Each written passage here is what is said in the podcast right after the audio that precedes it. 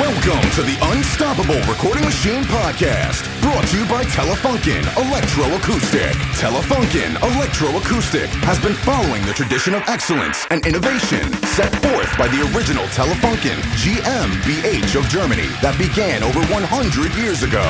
With one foot rooted in the rich history of the brand and the other in new microphone innovations for both stage and studio applications, Telefunken Electroacoustic is recognized as one of the industry leaders in top quality microphones. For more info, go to tfunk.com. This episode is also brought to you by Fascination Street Mastering Studios. Have your songs mastered by Jens Bogren and Tony Lindgren, the engineers that mastered bands like Opeth, Dimmu Borgir, Arch Enemy, Kreator, Sepultura, Amon Amarth, and many more by using the coupon code URM18 in the online mastering configurator. You'll receive a 15% discount on your order. The code is valid for the rest of the year. Visit www.fascinationstreet.se to learn more and book your mastering session today. And now your host, Eyal Levy. Welcome to the URM podcast. I am Eyal Levy, and I just want to tell you that this show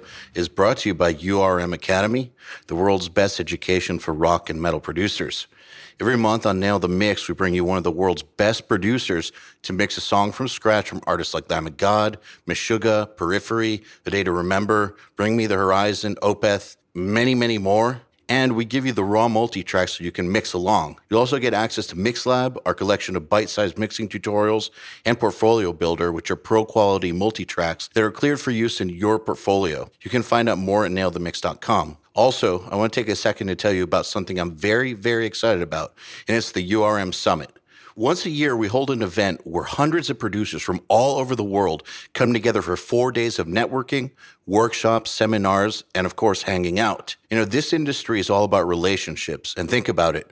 What could you gain from getting to personally know your peers from all over the world who have the same goals as you, the same struggles as you, and who can not only help you with inspiration and motivation, but also with potential professional collaborations? I've seen a lot of professional collaborations come from the summit in the past. And speaking of networking and relationships, there's no other event where you'll get to learn from and hang out with some of the very best in the production business. I mean, you could go to something like NAMM, but good luck getting more than five minutes with your hero. At this, you actually will get to hang out, like hang out, hang out.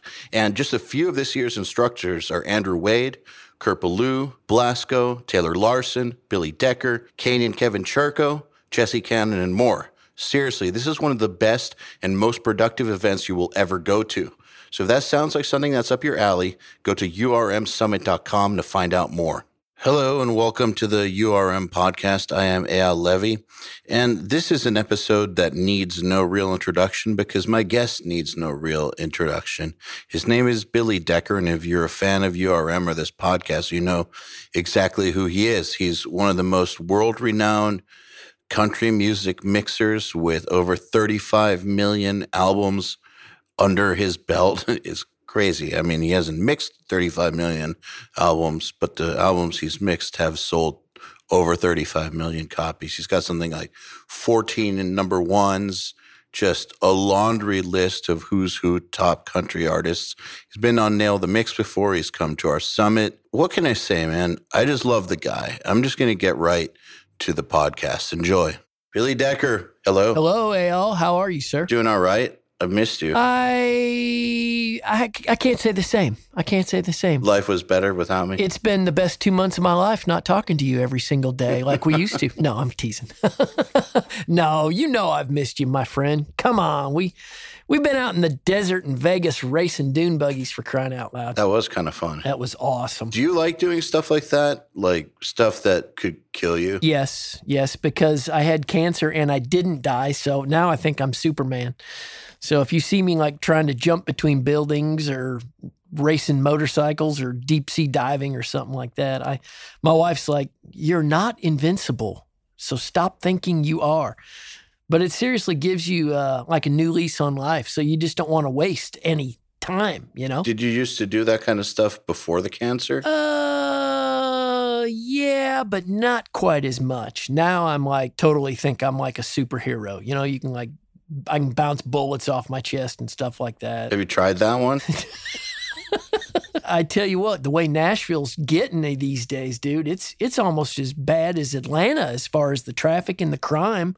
I mean, you turn on the TV and it's like three people a night are getting killed in this town. You know, it's, Wow. it's crazy. Yeah, it's really growing, getting dangerous too. You gotta be careful. So maybe it's a good thing that you can bounce bullets off your chest. Yeah, and you know, I've been thinking about, you know, you know, I make cutting boards and that's my hobby, but I was like, you know what I need to do? I need to be like Ray Donovan or Denzel Washington, the equalizer, the guy that just goes out at night and like stops crime and saves people and just just something, you know? Why not? Why not? So what's the craziest thing that you've decided to do, like hobby wise, that has just freaked the shit out of your wife? Like anything, like honey, I'm going skydiving. Uh, I tried to build a forge in my fire pit in the backyard and melt some metal and tried to like see if I could make a knife out of some old iron. You know what I mean?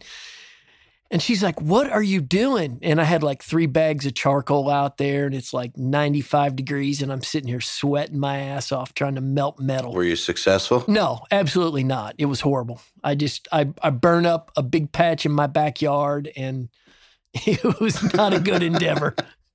So the fire got a little out of control. But hey, that's that's what we do, you know. What about stuff like skydiving? Any interest? Yeah, you know, I haven't tried skydiving yet. I uh I love the ocean, so I definitely do the the swimming with sharks and all that kind of stuff. I've done that before, but I think I would be more in line with like going without a tour and just doing it on my own. I guess that you know what you know what it is? I think I don't have fear. I mean, I still have fear, but it's almost like I'm not afraid of a lot of things anymore. Does that make any sense? It, it's Yes. kind of hard to explain, but it's like once you all of a sudden have no fear. I don't want to say I don't have fear because I mean everybody's got fear. It almost is like like me and my wife were uh, walking our dogs the other night, late at night, super super dark in our neighborhood, and we've got these two dogs um, in another part of the neighborhood that we were walking by, and one of them just comes barreling out, and I literally just looked at this dog. It was a huge dog, and it was in a uh, one of those um, electronic fences, so you can't tell or you don't know if it's going to like breach into the street where we were and just start mauling you or your wife or the other two dogs we had. And I literally just looked over to the dog, and my wife like just took off. She was like, ah, and grabbed the one dog and took off running. And all I did, I had the other dog. I just turned to my right and I just pointed my finger at the dog, and I just did the what was that dog whisper dude on TV, the Cesar Millan. Cesar Millan. Yes. And all I did was I went, and I pointed my finger and I went, stop. And the dog just stopped and looked at me. You showed him who's who. exactly. Got decorated. you know, probably three years ago, I would have been ahead of my wife running down the street, you know. But this was just like, nah, okay, a dog's coming at me. And I was like, Pointing at him and he just stopped, you know. What do you think it, it is? Do you think is it a conscious thing or did just like a switch get flipped in your head? It was a switch. Yeah, it, it was a switch. Just when, you know, I, I think we went over this one other time, but when you're told that you might die, uh, you just all of a sudden reevaluate and everything just kind of changes for the better. It's not like superhuman or anything like that, or I don't think I'm a superhero, but it's like, I don't know. I don't want to say an awakening. That sounds cheesy. but it's kind of like that. It is. It is. And you just kind of like chill out, you mellow out, you don't let the small stuff bother you anymore. And I don't think I'm afraid of much anymore. You know what I mean? I could be walking down an alley and somebody jumps out and it's like, oh, okay, take your best shot, you know? I've been there before, done that. You know, what are you gonna do? Kill me? Nah, I beat cancer. You ain't gonna kill me. And I'll probably get a couple swipes in, you know? So were you saying that like if it came to, you know, like an undersea tour with like a group, you'd rather just do that by yourself? Yeah, like you know, they have those swimming with the sharks, and they put you in the in the cages and all that stuff. That's just horrifying. I, I think I'd be more ade- or willing to just dive in by myself and see what happens. You know, I'm not looking to kill myself, but it's like, uh, yeah, I don't know what it is, and I don't want everybody out there to go, "Oh, Decker has no fear." I'm gonna go like try to run him over with a car or something like or test it. And like I said, it's almost like an awakening and you just don't let stuff bother you or get worked up anymore, you know? Which I think has made me a even more likable dude in the recording studio and a more chill mixing engineer, you know? I've always been the, you know, kick me may I have another type of dude, but now I really am. It's like, man, you can come in and scream and holler and I'll recall something 9 million times and you know, it really doesn't bother me now. So, you know, like at the beginning of people's careers, I guess you may not even call it career yet. There's a lot of fear involved with, and I see this all the time, a lot of fear involved with saying the right thing, saying the wrong thing. I mean, am I approaching the right person? Am I fucking it up? Like fear of sending things to clients just all kinds of fears involved. Mm-hmm. I mean, we all kind of go through it to some degree, but do you kind of wish that that phase of your career, like you had this level of freedom from fear back in that stage, or do you think that that stage was crucial, helped you become who you are? Uh, yeah. What do they say? Hindsight's twenty twenty. You can't ever go back, but if you could, you would do something different.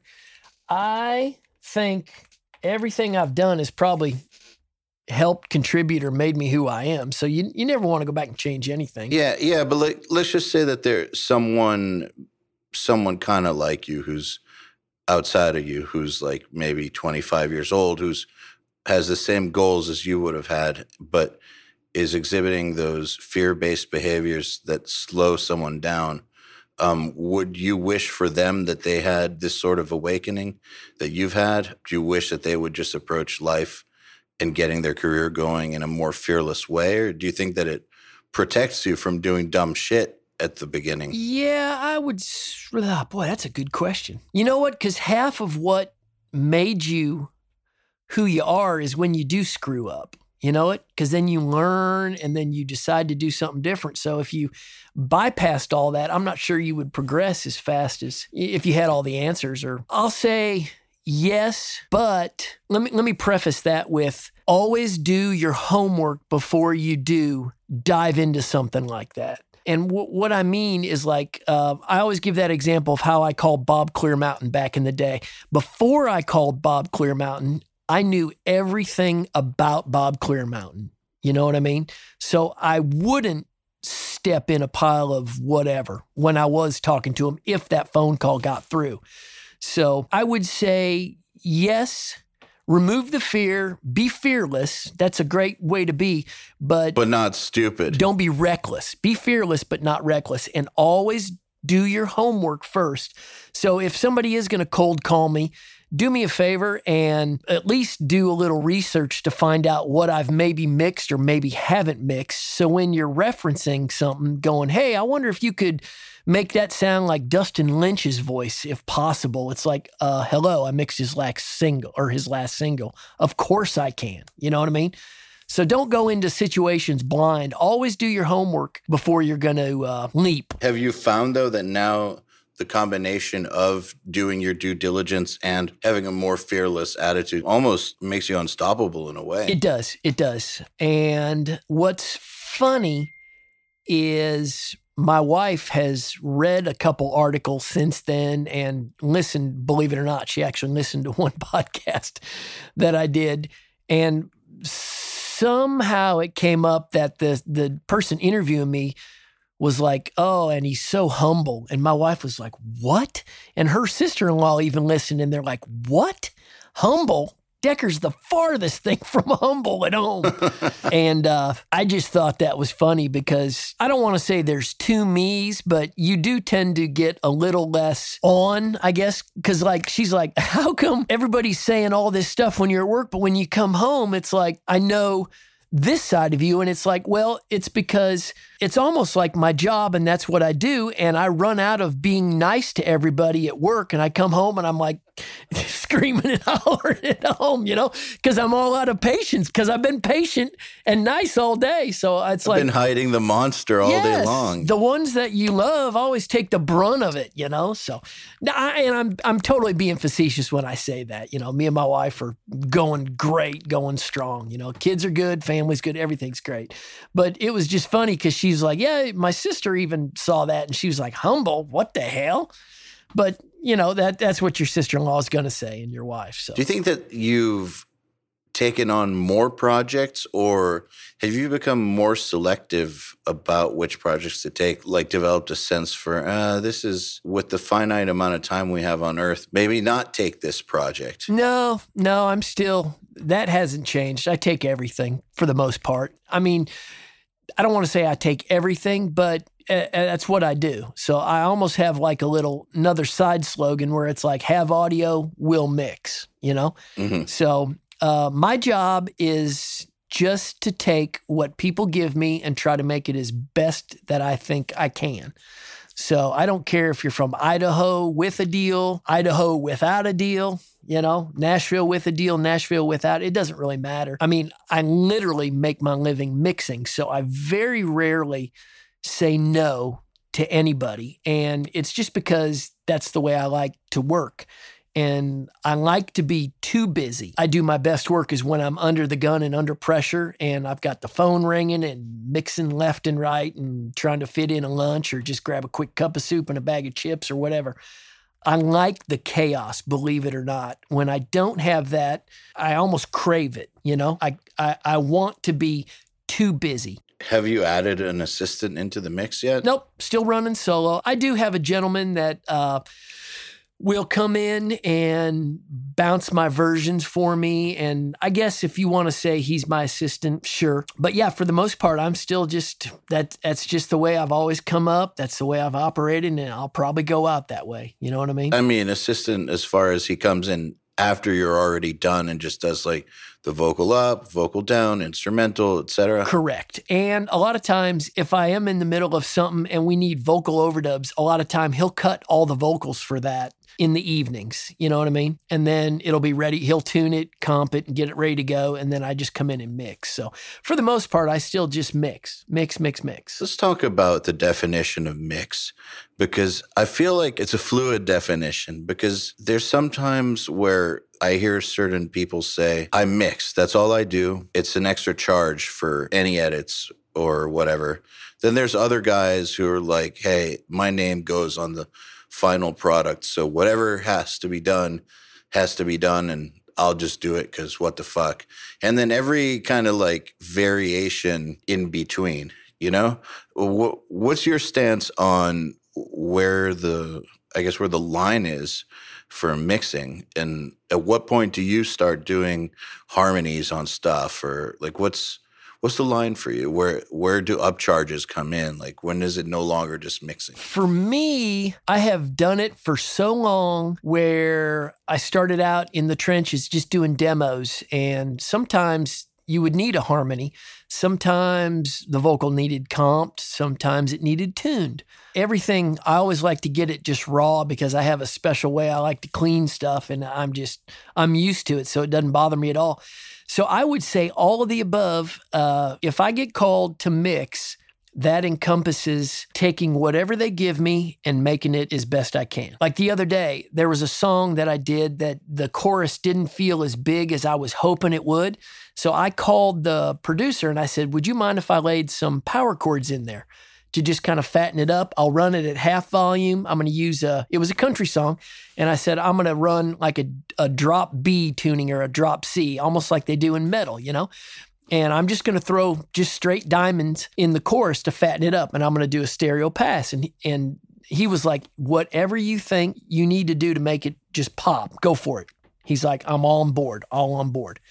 Now, there's other times when maybe somebody wouldn't like that, but I always ask first. And in this instance, he was like, "Absolutely, do it." So I did it. They loved it. You know, you can barely hear it, but you can feel it. It just fattens it up. You know. Uh, and I took no credit, don't want credit. That's just, I consider that just part of making it sound good. There's another song that needed a, a harmony. There was the girl singing a third above, but it needed that fifth below. So I just did it. You know, I didn't mention it, I didn't tell them. They just said, eh, it sounds great. It's like, okay, cool. So for me, it's just whatever. I, I could care less. I just do the job. I've always kind of seen it that way, except there is a line. I'm trying to figure out what is the line, though. I've never been pushed even close to it. You know what I mean? I, I mean, I'll get people that say, "Hey, could you tune that vocal?" I'm like, "Sure, no problem." You know, and I'll just do it. trying to think. Uh, to me, I think the line ends up being rhythm guitars need to be redone for the whole album or something like that. Something where it's like, okay, I'm going to have to sit down and like learn these parts. We're not talking just like power chords. We're talking like intense metal riffs. I'm going to have to learn how to play these well and all the harmonies and like really go for it. To me, that would be part of being a engineer producer as well. You know what I mean? Absolutely. Yeah. Now I'm talking just mixing, purely mixing. Now there is a guy in town who is a, a mixer and his name's John Kelton, and I've heard that he is a phenomenal bass player and has actually replaced a few bass parts if it wasn't up to standards or whatnot. You know what I mean? But for the most part, I would say I am nowhere near the musician that Nashville is spitting out on a day to day basis. So if somebody said, Hey, redo this guitar part, I'd be like, huh? Well, you know, one guitar part is fine. And actually, I could see getting away with dropping bass on an album is because you it's so quick. Yeah. But recording rhythm guitar is a painstakingly slow process, though. Oh. I, I can't. I can't even imagine. And that, I'm saying that has happened, though. I have gotten records to mix where the guitars were so bad. I mean, we could have said you guys need to redo them, but they're the ones who sent the bad guitars in the first in place. In the first place, yeah. Yeah, them redoing it doesn't mean they're going to come back better. Learned that one when I asked a band to resend guitars, redo them, and they came back just as bad. It's like, oh yeah, I mean, it's the same people. Why would it get better? Good lord. I mean, I- I'll get something that maybe I don't think sounds as good as something else, but yeah, I've never gotten to the point where I've actually replaced anything other than adding some stuff, you know. And you know, I I will say I've fixed drums all the time. You know what I mean? I'll fly fills around and stuff if that like, oh, that fill sucks. Uh, yeah, I'll steal uh, Rob from Paul to pay Peter or Peter from Paul, whatever that saying is, you know. But, and I'll even create, you know, I'll add a kick or here or there or something like that to make it feel better or fly some toms or, but as far as getting into what you've said, no, I've never, I've never had to do that. And the standards are really high in Nashville. They are, they are. And usually, like I said, even the worst stuff I get is probably better than 95% of a lot of the rest of the country, just because the quality of musicianship here, you know, and there is a standard. So. I feel like a lot of people who aren't in Nashville don't understand what I mean when I say that. Like the standards are really high. It's a beautiful thing, man. It's great. I love it. Um, even if it's not my preferred genre, it's like whenever I've been there and like on the tracks that you gave us for Nail the Mix, man, it's just the musicianship and the arrangements and just the engineering, just everything about it. Even if it's not from, you couldn't tell the difference between the hit track or the demo track. Everything had the same level of care and love put into it. It was great. It was very inspiring. You know, one of these days, what we should do, and maybe this will be something that uh, Nail the Mix or like a URM will do specifically for Nashville, is we should seriously attend and film a song from start to finish. You know what I mean? Even if it's a demo song, so everybody can see the process. And literally, it would take less than a half an hour from start to finish. You know what I mean? for one song I believe you. it might be kind of a neat thing we'll have to do one of these days, you know? I'm just laughing at half an hour for a song. Just like, holy shit. Start to finish, you know? It seems like you Nashville folk appreciate it. Am I right? Or are there people who take that for granted? Because that's just not like the rest of the world. I myself have gotten where I almost take it for granted now, where if something doesn't happen in like six or seven minutes, if it takes nine, I'm like, what? What's wrong, dude? What the hell's wrong with you? You know? So, or if they don't get it on the first time down, you're just like rolling your eyes, like, oh, God, what a crappy day. It takes two times instead of one. That's kind of amazing. I definitely think that more people should spend time in Nashville, even if they don't want to work on country. They should spend time in Nashville just to get a dose of what high standards can create. Yeah, well, you know what? I'll take it upon myself the initiative and I seriously will one of these days I'll film even if I just have to call one of my buddies doing a demo session cuz it's the same players. They're just not making single or double scale master, but it's the same exact people doing the exact same thing in the exact same studio. They're just not making as much that day. So I'll film from start to finish. That'll be that'll be an eye opener and everybody will then be able to go, "Oh, okay, now I see. I get it," you know? Instead of just hearing us talk about it, they'll actually be able to see and hear it from conception to boom. Yeah, let me in on that. That that sounds so cool. We've we've done conception to completion stuff, but in you know, in the heavy music world, Right. and songs are not done in thirty minutes. Yeah, I was going to say 30 months, Yeah, thirty months, 30 days. 30 days on an album, 60 days on an album. I mean, even with the really good players, like we've got some killer players. It's just not that fast. It's very, it's very impressive. It gives me hope, honestly. Like the way Nashville does things gives me hope. Like the way that you guys do things is in line with why I started going down the path of music in the Really? first place. Yeah, yeah. It's it's weird. It's like when I was there, like I felt a kinship with and not so much with the music, man, because that's not as you know, that's not my genre, but like Sure. I sure. felt a kinship with the uh with the people and their craftsmanship and their work ethic and what they the seriousness that Yeah. they took it with. I don't mean serious as in they don't have a sense of humor or can't get along, but like there's just a they take pride in that work and there's they take it seriously. They're doing Yeah. important work and that level of that level of commitment it speaks to me. I, I thought it was very inspiring. Yeah. I've actually been doing the reverse though and trying to do uh, a few more projects like you guys do. Just build it back almost like the rock world in the rock days where you one instrument at a time overdub and it it's been a lot of fun for me lately. You know what I mean? I'm still using I'm still doing country music in the the the genre, but I'm just instead of five guys in a room and one, two, three, go, and we're done in five minutes, you know, I'll bring in the acoustic guitar player, overdub the electrics, overdub the banjo, overdub the bass, do the drums just to a, a work tape with a vocal and a click, you know? No, that's great. But that doesn't mean that your standards are dropping or anything. You're just doing it piece by piece, but at the standard that you're used to. Yeah, everything's still the same the quality, the mics, the players, all that good stuff. But it's just, I'm approaching it more like your world rather than mine. You know what I mean? Why is that? What is it about that approach that's attracting you? just the attention to detail. I mean, when things get going, a lot of times you can just miss stuff. Yes. You know what I mean? I mean, think think about it. You're you're grabbing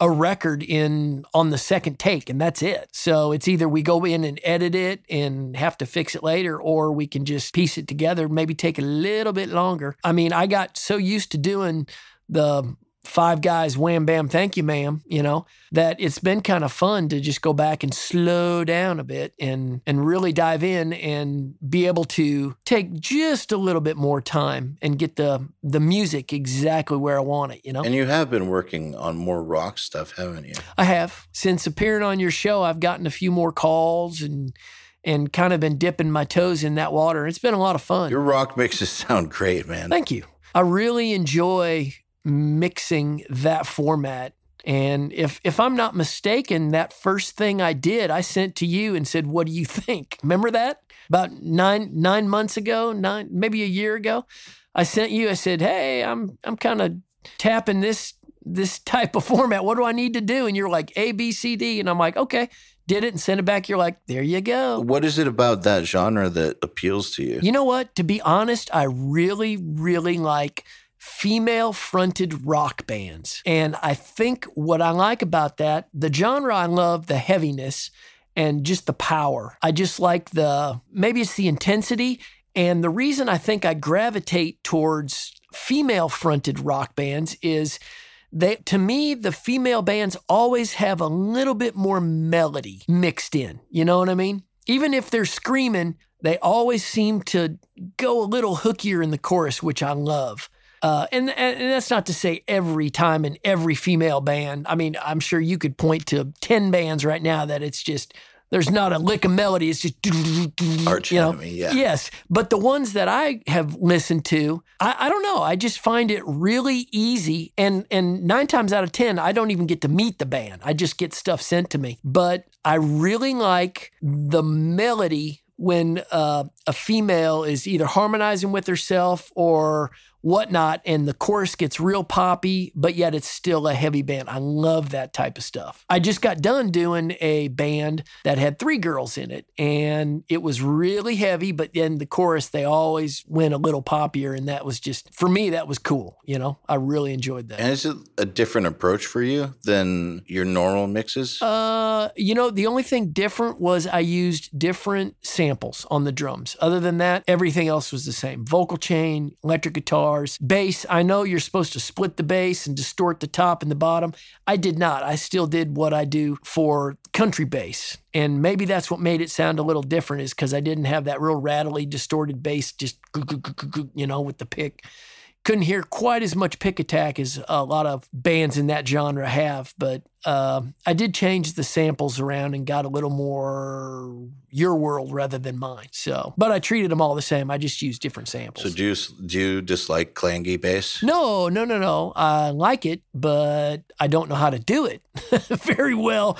So I just revert reverted back to what I know, and it seemed to work. So I, I don't get the whole splitting it in half and making the top jangly and the bottom. I know how to do it, and I've tried to do it, but I just can't make it work as good as probably half the students out there on URM, you know? You know, I've had a hard time with it too at times. Sometimes I prefer just using one one bass and making the sound that way. At times I've had difficulty when you split them getting them to sound still like one instrument. And you know, I've I've had that talk with like Andrew Wade as well where sometimes like when you do the sub bass eh, as MIDI and then, you know, 100 and up for the the the bass guitar you know or whatever split you have sometimes it's weird. Sometimes it's weird. Sometimes it's hard to get it to sound like one instrument. Sometimes it's not hard but it's definitely a challenge at times. Oh i love learning new things and new tricks and techniques but i tell you what if i can't master it after this doing it this long if i can't figure out how to get it to sound good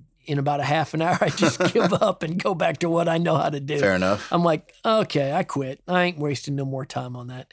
Unless it's something I really want to chase, then I'll then I'll put the time in, you know, or cheat and just call you guys and say, give me some settings. It's not cheating, man. I'll tell you why it's not cheating. You know, we've been doing these nail the mixes for a long time now. We're on episode 37 already, and you know, people could be, not could be, people who are going about this the wrong way have been copying settings, you know, since the beginning. And if all there was to it was copying settings, we'd have 5,000 Joey Sturgises or whatever, or 5,000 Billy Deckers or, you know, several thousand sure.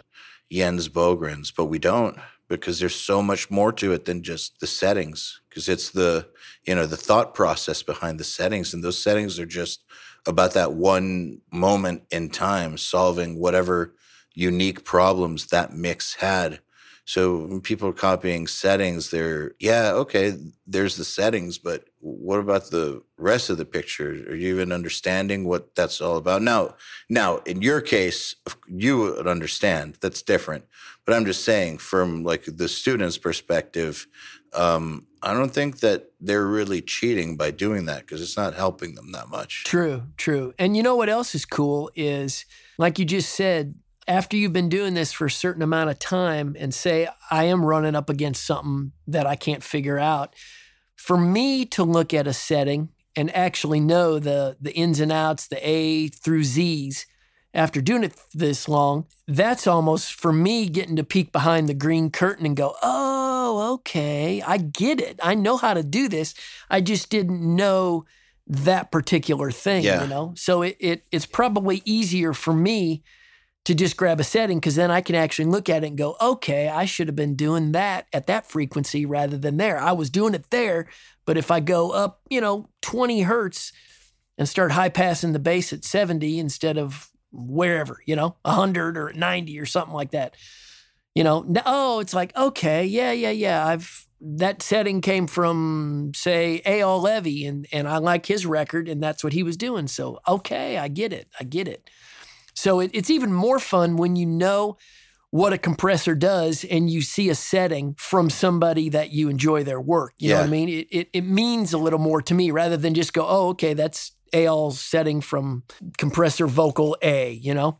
But if you know how a compressor works, to be able to see what you did, that to me, that's even cooler. Yeah, absolutely. Once you've done the work and gone into some, you know, we've always got room to grow, but let's just say you put in the work and have become an advanced or upper intermediate level mixer to where, you know, you're doing all right, then I think Sure. these nail the mix sessions would be way more valuable, actually. So, I, that's why when people actually ask me, is it good for beginners or advanced people? I say all the above because they're going to get different things depending on where they're at. I feel like, like you just said, you specifically, you know, you already know how this shit works. You don't need any of that stuff on Nail the Mix. But there might be this one thing that you're just beating your head into a brick wall over where who knows, Daniel Bergstrand may have just covered it and boom, there you Right, go. You right, understood it in a way that that maybe a beginner wouldn't understand it, but like it made perfect sense for whatever problem you were having. And there you go. That right there made it worth checking out the whole the, whole show just for that one thing that you've been beating your head against the wall over. Yeah, and I know this isn't like an infomercial because No, no, that's no money no money's getting exchanged hands here but uh, i actually have had a few things where i've had questions and i've snapped up a couple previous nail the mix gentleman or guest that you've had on there and i actually fast forwarded through some stuff till i got to that part i was having trouble with and was able to zoom in and i didn't watch the whole episode but i did watch a couple things from you know guest a or guest b and it was it was great. It got me over the hill. So yeah, um, whether you are a beginner or you've been doing this or you're halfway down through your career, it doesn't matter. You're, for me, I was able to grab something, and I've done that uh, with about six or seven nail the mixes now. Late at night, I'll just grab me a. I'm on an IPA kick these days. I'm not advocating drinking, but I guess it's better than sitting around watching the news all night. You know. Well, I mean, you know, in the interest of full disclosure, like in if in case anybody doesn't know, yes, this podcast is by the same company that does Nail the Mix. But if you've been listening to this podcast long enough, you know that we rarely ever even talk about Nail the Mix on the podcast. Like it's mentioned in passing, and we very rarely even go into it. We're not. We don't really use it as a promotional vehicle right. Right. for Nail right. the Mix. Not very often, at least.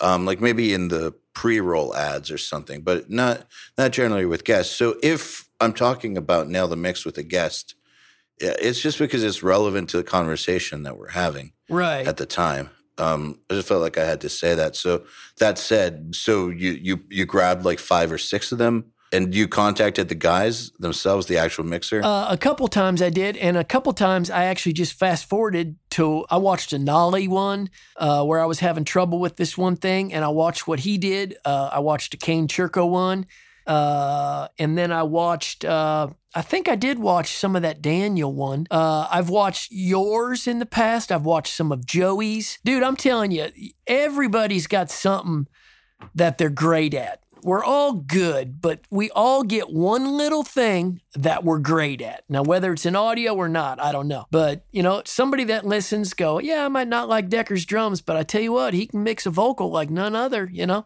So I like going in and finding these things that those dudes are great at and borrowing from them or implementing it in what I do. I think that's half the fun. You know what I mean? That's how I think I learn. You know, I ask questions, I watch other people. So I would encourage anybody that ever, you know, wants to keep on going. And that that also goes back to that other question where I said I, I always like to stick my neck out and maybe cold call somebody or something like that. Do your homework first before you call because nine times out of 10, y- y- if you got a question for me, watch Nail the Mix because I spend eight hours just telling you everything I know. You know what I mean? And some a lot of times I'll get you know late night phone calls and stuff, and I love it. I love talking to people all over the world and stuff like that. But it's like if they would have just watched the first three minutes of the vocal chain, you know, I lay it all out right there. I could have saved them tracking me down for the last three weeks and ping ponging back and forth on emails and stuff.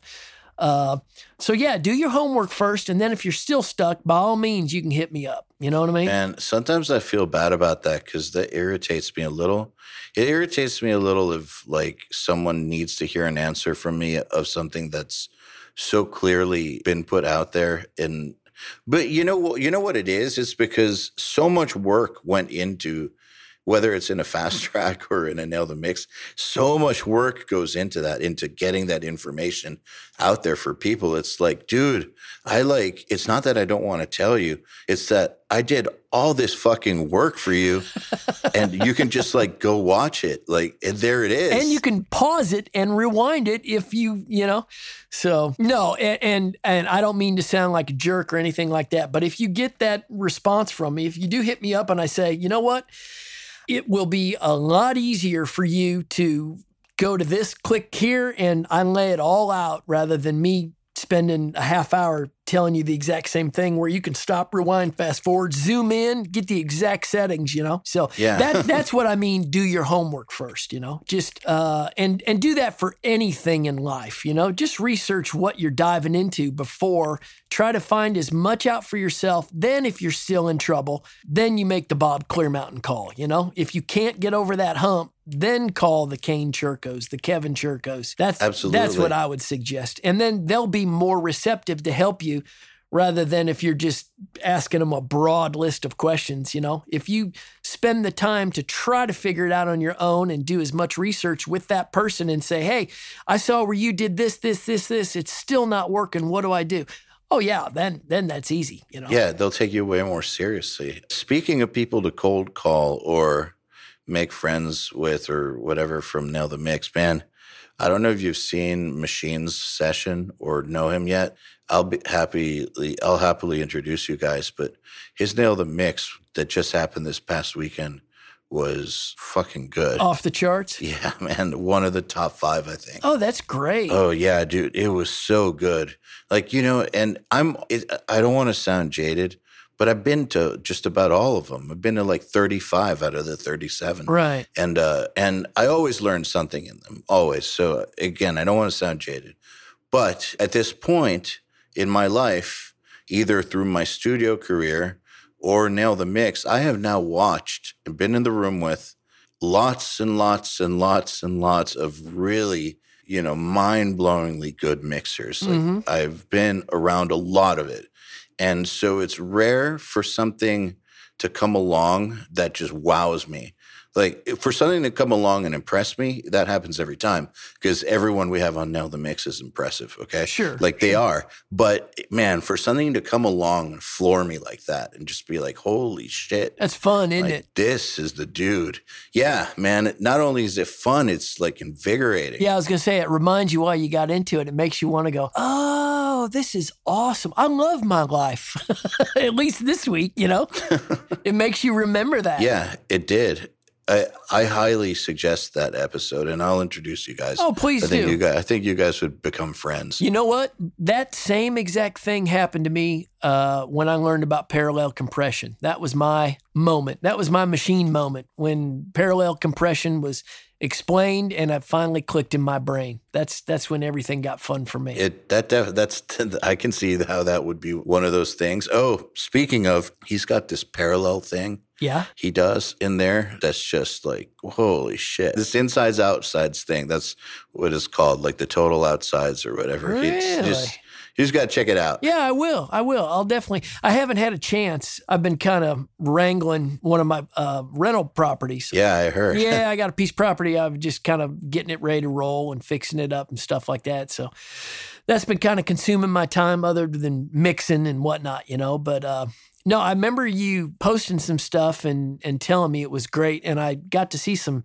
photos of his studio down there, and it's all that wood and stuff down in Texas, and oh, I love the rustic thing, you know. So, Well, he built here. Okay, here's something else about you guys that I think you would connect on. He built that place from the ground up. That's that's his construction. Oh wow. Yeah, and it's a very clever studio. Is you know we've all been in these multi-million dollar rooms with like the ninety-seven thousand channel SSL and all that stuff. You know, and that's cool. Those studios are cool. I mean, no knock in those studios. That's awesome. But like his studio is like he designed it to be the kind of place where a band can go play together and just like be totally disconnected from the rest of the world. And he could capture everything in a way that wouldn't be, I guess, detrimental based on the fact that it's live recording or whatever. Wow. So he has it set up in a very, very clever way to where you can do anything you need, but like it's all in one room and there's just this amazing vibe and it's just i don't i'm not doing it justice matt it's like a mad science lab Wow. and he built the fucking place Yeah, I'll definitely check that out. so you're coming to the summit Of course. i'm excited about that Yeah, that'll be fun this year. That'll be a good one. i don't know if you're aware and uh, if you're not then you're going to hear it here first but uh, you're on opening night Uh, I had no idea, but I will be ready. I think. yeah, we'll, we'll talk about it. You you and Joel will be opening it. Um, I figured that you know Joel will wow everybody with just the fucking Yes. presence of Joel. Oh, he's great. We figure that then you can wow everybody with you know remind them the other reason they're here because they're they're coming for two things. They're coming to make friends and network and you know turn these relationships that they have online into real life things. But they're also there to watch some of the baddest motherfuckers in audio do their thing and learn from them. So I like I think like laying down a vulgar display of power mixing wise in that first in that first evening I think will set the tone very nicely. Oh, that'll be fun. That'll be fun. No, I'm looking forward Yeah. to it. So I had a great time last year, and this year uh, I'm about 15 pounds lighter just because I didn't come off uh, prednisone for five days. You know what I mean? After beating Wow. beating cancer, so I was like huge. I was all puffed up, and I had just finished my last chemotherapy. You weren't huge compared to me, but I'm 60 pounds lighter. oh, I know you've been dropping weight like it's good lord. You look awesome. Awesome er, still a long way to go, but but it is yeah, 60 down since then and probably another 30 by the time we meet up. Oh, That's great, dude. That's great. But you know what? It was a great time last year. You know what I mean? Got to meet a bunch of cool people, and I'm looking forward to it this year. I think a lot of the same people are coming back. You know, I've talked to a few that are returning this year. So You mean audience members? Mm-hmm. Yeah, I'd say that we've got like 65%, 70% Mm-hmm. return rate on the audience members and a whole lot of new ones. I mean, the there's way more people this year. We've got at least as of now 50 more people than last year. Oh wow. So it's already a sizably larger group. Oh, that's that's gonna be really really fun. I've I've kept in touch with a lot of uh, should I say students or attendees? Yeah. What's the correct? Students, Students? students, right. attendees, whatever. Yeah. Well, I mean, I think that's really cool, though. Like, that's one of the thing that things that we've always said about the networking aspect is that, like, obviously, you wouldn't have kept in touch with weirdos or whatever, but you actually made some buddies there. Oh, yeah. who have now kept up with you. And every time somebody comes through Nashville, I do my darndest to make sure they can swing by. You know, eh, there's been a couple times on the weekends when somebody's like, "Hey, Decker, we're in town. Me and my buddies, or me and my wife, we're from the summit." Blah blah blah, and I'm like, "Oh gosh, man, I'm out." You know, doing. I got a list of honeydews, dude. If we would have done this during the week, that would have been great. But for the most part, everybody that's hit me up, I'd like to think that they were able to swing by and uh, you know at least grab a beer, at least say hi. Uh, went out to dinner with a couple folks, you know, that Nice. I met at the summit. Oh yeah, yeah, yeah, yeah. And I've tried to keep in touch through Facebook with a lot of them, and uh, even some of the. Uh, the moderators and stuff I've kept in touch with. Uh, even one of the photographers that was down there filming some stuff for the uh, the summit last year. I've I've kept in touch with them as well. So it's been it's been cool. I met a bunch of really cool people and have turned them into friends. I can be honest, you know. So That's great. Yeah. I mean, that's the point of the whole thing. Uh, we're, you know, we don't make any money off it, man. It's a strict break even at best. Yeah. It's really expensive for us to put on. So the way that we look at it is what can we do to make this real life? Because you know the we do think we're better than than modern recording schools, but the thing that they have over us is real life that a real facility. This is our answer. This is how we can take things off the internet and help people people make actual friends out of that online peer group and give them a chance to actually talk to these instructors that have come on Nail the Mix and actually network and, in a situation that is for them as opposed to NAMM, where, you know, NAMM, if you're going up to your hero, you're going to be in a line, you might get five minutes with them. Right. It's not, and it's not for you. You know, they're at NAMM for them for whatever reason. Like this is all about the attendees. Exactly. Exactly. Yeah, my only regret from last year's summit is like I said, I had just finished up chemo and I was still taking all that those steroids, you know, for my last chemo thing. So I couldn't drink a drop of alcohol of any kind. And I had so many people going, dude, can I buy you a beer? Can I buy you a shot of whiskey? I was like, oh, no, better not. And back then I was kind of keeping it on the down low as well, you know, just to make sure I got through that all that cancer nonsense, which I am back 100%. Everything's all good. No, so great. Nobody has to worry about anything. But this year, I'm going to try to double down and, and get back all that whiskey and beer I left last year. So that's great. Well, real quick, man, we've got a few questions from the audience. Do you have a moment to oh, answer? Oh, absolutely. Come on, start firing them. Okay. Well, you did kind of answer this one. Okay. Um, but just in case you feel like elaborating, Alexander Carpet says, "How's your health doing, Billy?" Uh, like I said, a hundred percent. I have to go back every six months and just get a PET scan for the first couple years. But the last one I just had, uh, the oncologist was like, "Dude, it looks like you didn't even have cancer." You know, so it's I'm a hundred percent. Thank you for asking. That's that's too cool of you, Andrew. Ruben Sanchez is wondering: Do you ever feel frustrated with work and life balance? How do you manage to do both? Ruben, I look forward to seeing you again, buddy. I remember you very well. When I don't work enough, I get frustrated. When I work too much, I get frustrated. So I would say get a hobby. That's why I like all that woodworking stuff with those cutting boards you guys always see me talking about or making. I also just, believe it or not, I like just mowing my grass. You know what I mean? So working in the yard, that takes it out of you. I would say just just make a balance. And once you find a balance, everything's fine. You know what's funny is if work is slow, like the other day, it was like, uh, I've always said this the dream is dead. You know, everybody hates Billy Decker. Phone hadn't rang for three days. I got nothing to mix. So my wife's like, well, take the day off, you know, blah, blah, blah. So I took the day off. The phone rang five times and I've got work for the next three weeks. You know what I mean? So it's weird how when you're not out there just thinking about it or waiting for it, it happens. So I would say find yourself a hobby or just get away from it and uh, keep the balance. It always works out. It always will work out. Here's a cool one, man. This is a good question, and and I've wondered about stuff like this too, if, because people are nuts. Let's just be real. People are nuts. So here's one from Matt Cool, which is.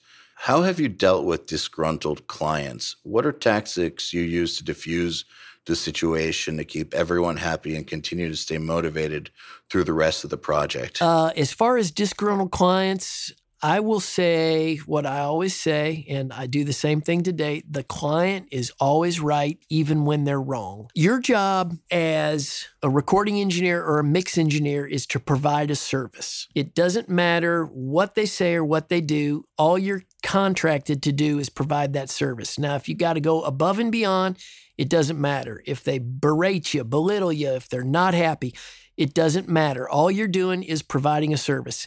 Uh, I always tell everybody this is the music business, not the music buddy. So provide the service, do whatever you have to do to keep your phone ringing and to keep the clients happy so that they tell other people and they come back. What you're doing today, tomorrow you get to move on to a next project. Say you're finishing up a project, or in my case, I mix a different thing every day. I get to move on and start mixing another record. So the client has to live with this. It's their music for the next for the rest of their life, let's say. Okay, this is their life. That's their career. My career is just to provide a service and to do the best I can. I am not going to lose sleep or get in a battle over, say, a kick drum volume or a kick drum sound. I put it a certain level. The client comes in and says, Dude, I hate that kick drum sound. It's way too clicky. It sounds metal. This is a country record. And I say, Well, I learned that on Nail the Mix. Call Eyal. It's his fucking fault. Don't talk to me. no, I'm not going to do that. Of course, I'm not going to do that. I'm going to say, Oh, it's too clicky. Okay, let me dole it out. I can't wait to get that phone call. let me bring the volume down. My point being is, I'm not going to sit there and argue with them. It doesn't matter. You know what I mean? They're the boss, I'm the employee. Now, maybe if you were in a producing slash engineering thing where you had some back end money and I don't want to say more vested interest, but more long lasting interest, then maybe your opinion would matter more in a situation like that. But nine times out of 10 for me, I just say absolutely, you know, and I just do whatever I can to keep them happy.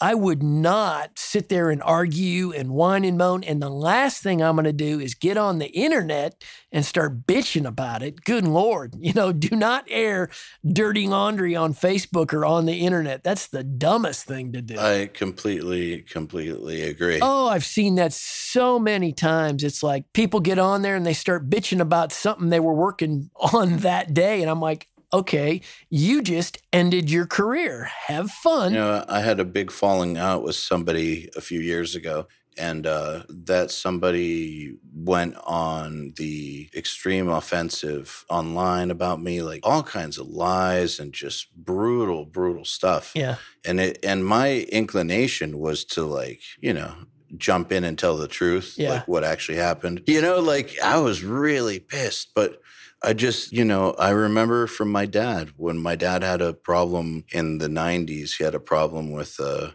musicians union Mhm. and where they some contract renegotiation stuff Yeah. and it got real nasty, real fucking nasty. Oh, yeah. And uh, he never sank to the level No. never attacked anybody in public, never never took the bait. And I just decided I'm not going to take the bait. I'm not going there. I'm not going to say a word.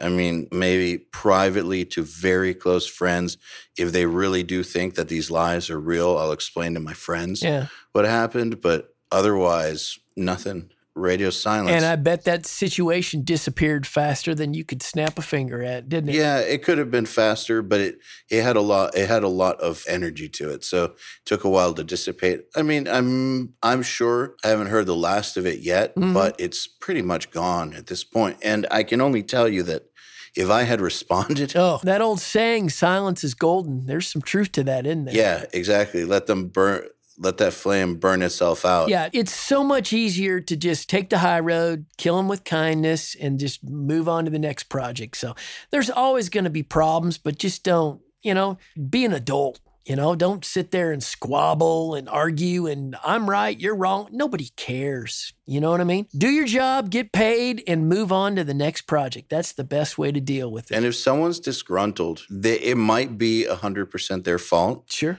But it all it also might have to do with something that you did that's entirely likely and so very rarely are there situations that are 100% one person's fault Right, you know when we're talking about interpersonal relationships there's Yeah. usually a series of events which leads to somebody being disgruntled and Sure. so you know it, it really does help in my opinion first of all not online in person or on the phone it it helps to hear and understand and really emphasize empathize with this person and understand where they're coming from. hmm They they might just have misunderstood something you said or misunderstood a direction you wanted to go or whatever. It could be a lot of problems often don't need to be problems. A little bit of communication can solve them. Now, some problems will always be problems and, you know, Right. got to de- defend yourself. But I do believe in de escalation and by owning up to things that could be your fault and just Sure. putting yourself in the shoes of the other person and understanding why they might be mad about something. Because shit, they might be right. I've got a I've got a really novel idea. How about you don't lie, you don't cheat, you don't steal, say what you're going to do and then do it.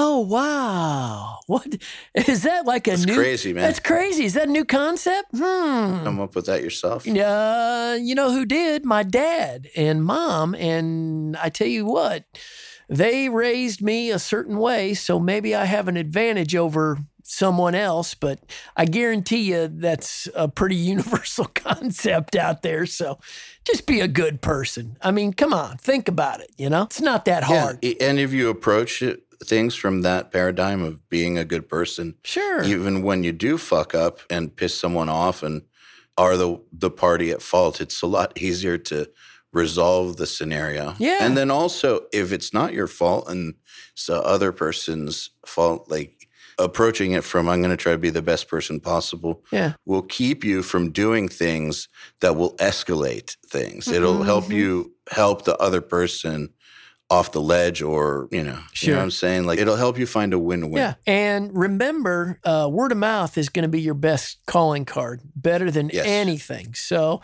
say you're sorry. If you're wrong, if you screwed up, just admit it, say you're sorry, fix it, and move on. It's that easy. It's not rocket science, you know? Uh, saying you're sorry is very powerful. Oh, good Lord, I do it every day at home. of course, that's why I've been married for 26 years. There you go. There's the secret. All right, next question. Ryan Caro is wondering what keeps you motivated to keep pumping out these chart topping albums? Are there ever days where you just don't feel it? Do you take the day off if that happens to you, or do you just push through it? A little both. What keeps me going is hearing something that I can't do and then trying to figure out how to do it. That keeps me going. Uh, what also helps me barrel through is yes, there are days where it's just like, oh, I'm done. You know, my ears hurt. I'm done. And sometimes, yeah, I'll, I'll cut out early and just go, you know, it's a music business. There's nothing that needs to be done today that we can't do tomorrow before business hours, you know? So if I'm burned, everybody burns out, you know? Uh, but as far as keeping motivated, I have a pretty easy time because it's a really, at the end of the day, if you stop and think about it, I get paid to listen to music all day long and just play with music, you know? And I enjoy it, so that makes it really, really easy. There are other jobs where I'm sure people feel the same way, you know? It doesn't have to just be in the music business. I always tell everybody I got the greatest job in the world, but in essence, if you love what you do, you have the greatest job in the world. But finding stuff that I can't do and then trying to figure out how to do it keeps me motivated. Also, uh, every once in a while, producing an act keeps me motivated. So if I'm just mixing, mixing, mixing, sometimes I need that creative, the the urge to create, you know, and watch something grow from inception to finished product. And I'll dive in, and I've actually been doing a little more of that lately than I have been, but I've been doing it more in the rock world. You know what I mean? Because in country, I don't want to piss off my buddies that hire me, so I don't want to tread in their lane or tread in their water. So I try to do it in maybe another format or something. Pressure and fear helps me. But I don't have fear. So remember, I have no fear anymore. For instance, with the summit coming up, the summit is like 95% me um, in, in terms of putting it together. Like, yeah, some of the other, some guys might make a graphic or 2 hmm Some Somebody might run some ads or some shit. But like, when it comes down to it, I'm doing all the work for that thing. And uh, it's on me, man. like, that's fear. Like, if, like, the fear of it not being ready, No, you know, that kind of thing. It's not fear. You you're not like fear, like watching Halloween, like the the Michael No, Myers no, is no. chasing. Not that kind of fear, but Maybe it's pressure. there you go. That's better because last year I thought everything ran like clockwork. I thought it was smooth as silk. It was one of the more. Actually, the other guys were scared because they because they and didn't know if I was going to be able to do this. I thought it was fantastic as far as the coordination and the timing and the layouts and I mean you you had me fooled, dude. I good lord, I thought you had like event coordinators for days helping you with that bad boy. if only the the problem this year is that everyone's so comfortable with the job I did last year that I'm getting even less help. Oh, there you go. Okay. But uh, but it's going to be fine. Maybe we are talking real fear. no, it'll be awesome. It'll be great, dude. We've got new challenges this year because there's more people. So, you know, like we're not going to be bussing back and forth to the studio because um, we can't fit in those studio rooms anymore. Right. Like that's not an option. Like Right. as you know, we were barely there was barely enough room last year. Right. So it's all going to take place in the hotel, which is both a blessing and a curse. So having to build a control room inside of a hotel Sure. on stage Sure. is quite an interesting thing. So here's one from Jack Hartley. Okay. Even though you have an amazing system of templates and have been a Jedi Ninja level chart topping mix master for years, let me say that again Jedi Ninja level, hold on, Jedi Ninja level chart topping mix master. Wow. Jedi Ninja level chart topping mixmaster for years. Do you ever have those days where you just feel like your ears are off and nothing is working for you? Yes, absolutely. One word answer. Yes. Happens to everybody. And then what you do is you either cut out early, come back the next day. Uh, I tell you what, get a good eight hours of sleep. That will really help. You know what I mean? Uh, if your sleep is not on, then boy, I tell you what, I do not work good unless I've had at least eight hours to decompress from the, the day before. So for me, every day is like going to a rock concert. You know what I mean? I probably monitor too loud, but I think we all do. You know, I go up and down, of course, and then flip over to the boombox, but I need at least eight hours for my ears to feel unclogged or un, or clear or whatnot. Uh, and if that doesn't do it, then you just power through. You know, just take breaks and. But yeah, absolutely. Every and, and sometimes I'll be mixing and even with the templates and stuff like that, and it just doesn't sound like it should sound. So. I am lucky where I'll do multiple different projects in one day. So if something's not working, you know what I do? I hit save, close, open up the other one, start rocking on maybe a different genre, and then all of a sudden I get into a vibe, everything starts clicking, and I can go back to the other one. It's like, oh yeah, I should have done this, this, this, this, this. So it's mixing is almost as much a state of mind as it is a state of hearing or state of ears. If you get rid of a lot of extraneous stuff, if you're in a funk or a rut, you know, shut the computer down, change the channel on the TV, get up, go grab something to drink, make a cup of coffee, uh, tea, whatever, you know, take a shot of whiskey. I don't care. Just get yourself out of it and then, or take a break, come back and take a break, you know? Or to be honest with you, you know what I've done? A lot of times I will put on some music that I'm not mixing, listen to that, uh, get into a, a vibe, you know, and nine times out of 10, it's a heavy vibe. So I'll listen to something angry that'll piss you off, make you want to go to the supermarket and punch old ladies in the fruit aisle or something, you know, and then come back and start crushing it again. So the term crushing, Awesome. the term crushing comes from Joel. And he does crush. Oh yeah, he crushes all the time. So there you go, Joel. There's your shout out. Kirk Wells says, Billy, my man, what are your thoughts on parallel compression? I've recently been trying it on my drums, and I really like the way I can manipulate the transients coming through. I noticed Machine uses this technique on his mix bus prior to hitting his stereo out channel to have an inside and outside. He smashes the inside and leaves the outside, so he's still able to still have those transients poke through. Have you tried parallel on your mix bus like this before? You haven't seen it yet, so I would I would say that you should watch his episode Oh, I'll, to def- fully I'll get it. definitely watch. And that is what sounds like Jedi Mixmaster stuff, not what I do. the only thing I parallel compress is the drums, and I don't run any cymbals or the hi hats through it. So it's just kick, snare, toms. Uh, I've got a smash track, an unadulterated track, and then those go into a drum bus, and then they go right to the two mix. And the only other thing I parallel compress is the background vocals. That's it. So I know a lot of people do instrument buses and parallel, and they're set up, and it's uh, what I've found is there's about 90 million ways to skin a cat. And as long as you end up with a skinned cat at the end of the day, it doesn't matter how you get there. And if it sounds good, if your skin cat sounds good, then it's right, you know? So machine may need to do the parallel inside outside thing for him to be happy with it. Me, I don't even know what that means. So I tend to just be happy with what I do and I can get my stuff wide and stuff. Uh, And then I know a couple other dudes that have so much paralleling on, I can't even route it. I've I've opened up their sessions and I'm like, good lord, what the, what is going on? And I've tried different ways and different methods. And the thing I found is there really is no right or wrong way. I know guys that use no parallel compression and their stuff sounds awesome. And I'm like, well, how in the world did they do that? And it's just all about balancing, you know? So, like I said, there's there's a million ways to get there. It's just find the way that's good for you and then boom, you're there. As long as you get there, who cares how you get there? I agree. So Eric Burt's wondering, despite having such a quick workflow and the decorator, you've always seemed willing to embrace change and try new things. Can you give us an example of a new plugin or technique you've tried recently that is a staple of your workflow currently? Also, is there one that you tried and couldn't find good use for? Yes, I tried a FabFilter something and I hated the interface so bad that I gave up after about three minutes of using it.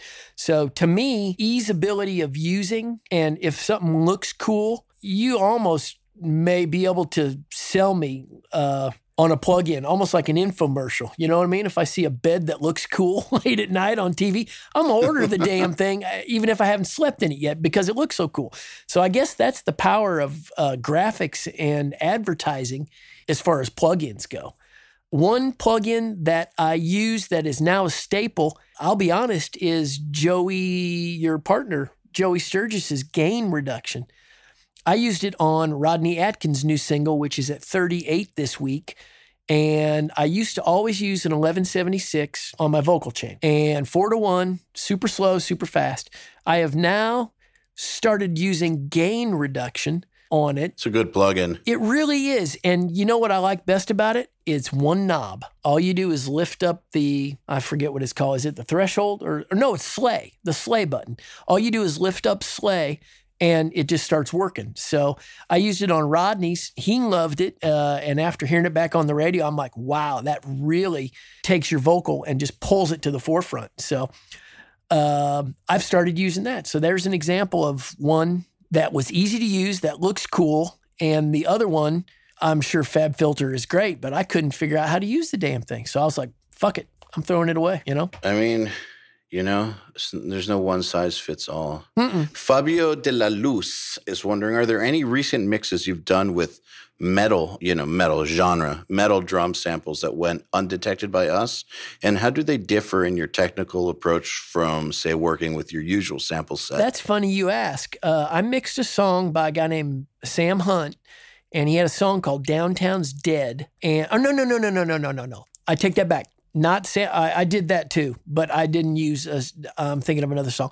Uh, back to the Rodney Atkins thing. There is a breakdown, Fabio, toward the end, right? Oh, it's oh gosh, it's right before the vocal breakdown in uh, the song's called "Caught Up in the Country." Uh, I didn't use a metal sample, but I did use a sample that was given to me by Mike Shipley, God rest his soul, that he actually made and was on the Hysteria album for Def Leppard.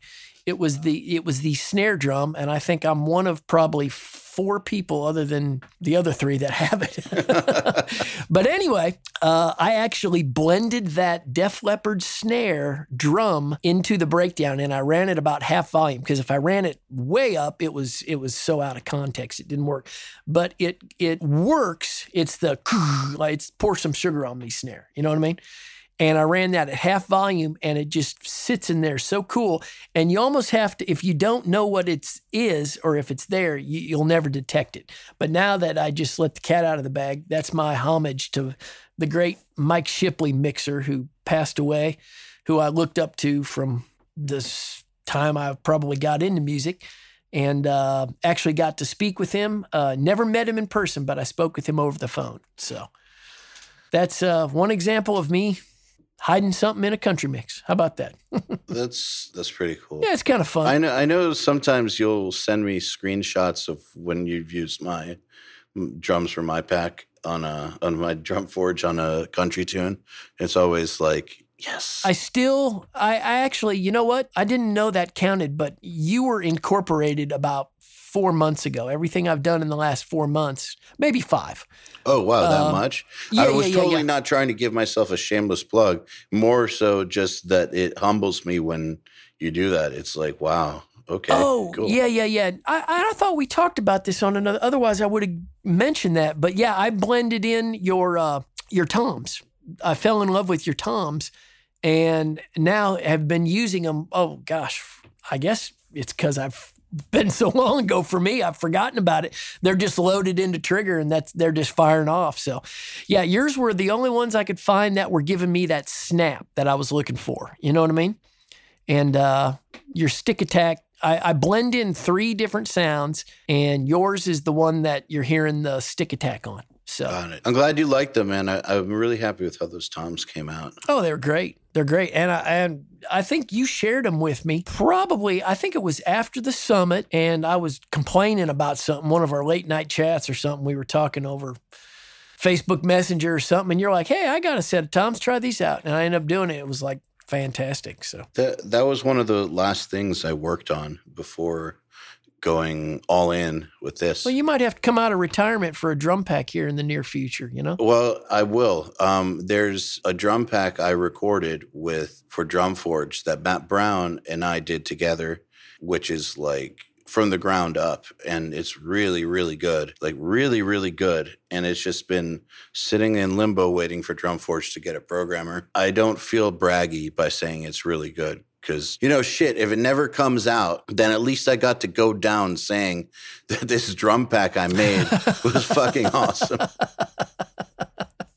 Well, your toms already are awesome because you've heard them on country radio. I think you'll like the toms, especially. no, I'll use them. I'll use them. I, I like what you do. So come on. I actually got a lot of shit back when I was recording from some guys because of how I like to record toms, but I record them in a way that makes them almost mix ready. Whereas uh, I find that the your typical tom microphone, like a 421, I mean, you can always get it there.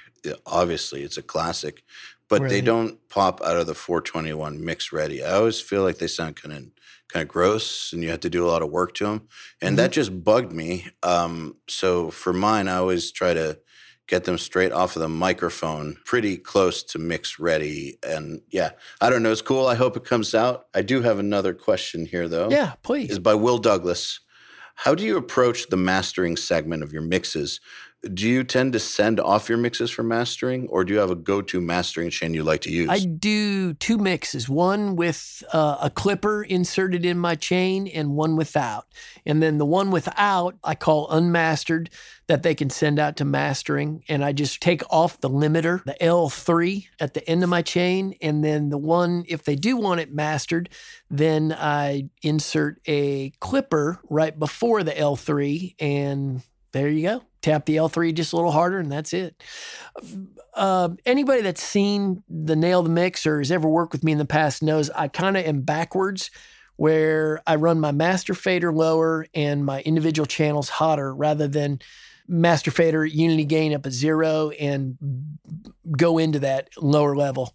Uh, I don't know why I do that. It's just how I've always done it, and obviously it's work. So who cares? You know. Whatever works. Yeah, exactly. So, no, just throw in a clipper of your choice and just get a little extra volume, and it'll kind of square off the not clip like distorted clip, but uh, a clipper as far as like you know JST clip or uh, Event Horizon. Uh, Brian Hood hit me to that one. There's a million of them out there, and that's pretty much it. My mixes are already loud and they're pretty well limited and compressed anyway, so it doesn't need much. Every time I do send a mix, a lot of times to a mastering house, especially not here in Nashville, because the guys here in Nashville know what they're getting. If I send them something, they're already they know it's going to be 99% there so they just kind of clean it up you know if there's any trouble spots but a lot of times if i send something up north or out west uh, a lot of times they call back and say hey could we have 3 db of headroom and you know loosen up that and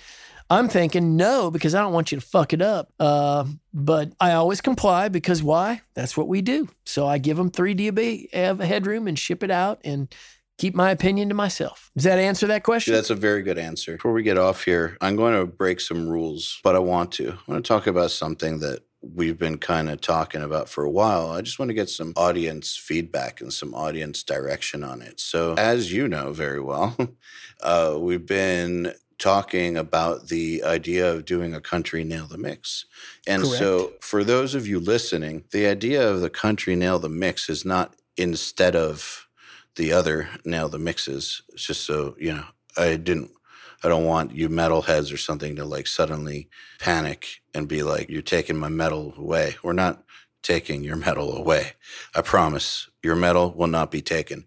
But we were we're talking about the idea of possibly adding on top of that country based nail the mix more Billy Decker and also getting some of Billy's amazing friends on, you know, so more like I said, more Billy Decker as well as Billy plus his friends and really delve into this genre more because like as we were saying before the standards are just so high and these mixes sound so amazing. And uh, to be able to have it taught in the way that nail the mix is taught i think would help you guys tremendously. And it's something that i'd like to kind of get going in the next year so i want to get some just some response if you're in the private producers club which is you know the private facebook group for uh, for Nail the Mix subscribers, just tag me or or Billy and let's talk about it. We'd love to hear some of your ideas for it and uh, what you'd like to see happen. Because remember, like I said, this is not, we're not talking about doing like February is country month or something like that. We're not looking to do anything instead of anything else. We're thinking about adding on a whole new thing. And so we want to hear some feedback from you guys and uh, get where your heads are at about it. I think it would be a great thing, but let's uh, let's hear what you guys think. And with that, do you have anything to say about that, Billy? I think uh, you also mentioned, and it might be good to get some feedback on this too, uh, of actually having me host a few of those country Yes. nail the mix, just oh, because. I, I didn't mention that yet with Billy as the host. Yeah, so uh, it might be kind of interesting to see if people would be into that as well, or if they're like, no, we can't stand Decker. Uh, we hate his voice. We know how damn handsome he is, but we just we don't want to see him anymore on camera or hear his voice. You know. I mean, I think the idea of having you host Nail the Mixes with some of the top dudes in country or pop country would be amazing. And of course, you know, for everyone wondering there, like we would, us, Nail the Mix, we would, URM, you know, would be there to make sure it, it's just as good as everything else we do. Yeah, in a way, it may be cool because I've kind of blended or blurred the lines between rock and country already by stepping into your guys' world. So if somebody does, like, say, we're doing a country nail the mix and they, uh, chime in with a question about like say splitting that bass guitar you know what i mean i'll be able to relay that in maybe a country way whereas somebody that didn't know what was going on with the country world that knows we don't do that here sometimes you know what i mean so it might be kind of cool just for me to be able to uh, m- not moderate, but be able to understand a metal question and turn it into a country question. Does that make sense? Yes, sir. Absolutely. So, you know, that just food for thought. guys please do please do talk to us about this online we want to hear your thoughts i personally think it'll be a phenomenal thing. And we're doing it either way but uh but i want but i want to get your want to get your feedback on it. We always like to we always like to know where where you guys are at. But billy thank you for coming on the podcast again Thank you for having me. Always a pleasure to talk to you and my 4,500 friends out there in URM land. all right man well be seeing you soon Awesome. Talk to you later.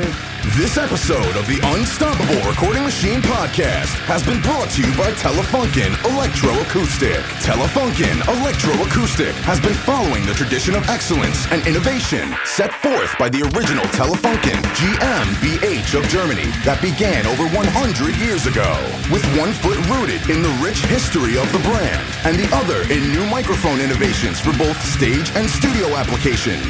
Telefunken Electroacoustic is recognized as one of the industry leaders in top quality microphones. For more info, go to tfunk.com. This episode was also brought to you by Fascination Street Mastering Studios. Have your songs mastered by Jens Bogren and Tony Lindgren, the engineers that mastered bands like Opeth, Dimmu Borgir, Arch Enemy, Kreator, Sepultura, Amon Amarth, and many more by using the coupon code URM18 in the online mastering configurator. You'll receive a 15% discount on your order. The code is valid for the rest of the year. Visit www.fascinationstreet.se to learn more and book your mastering session today. If you like the Unstoppable Recording Machine podcast, make sure you leave us a review, subscribe, and send us a message if you want to get in touch.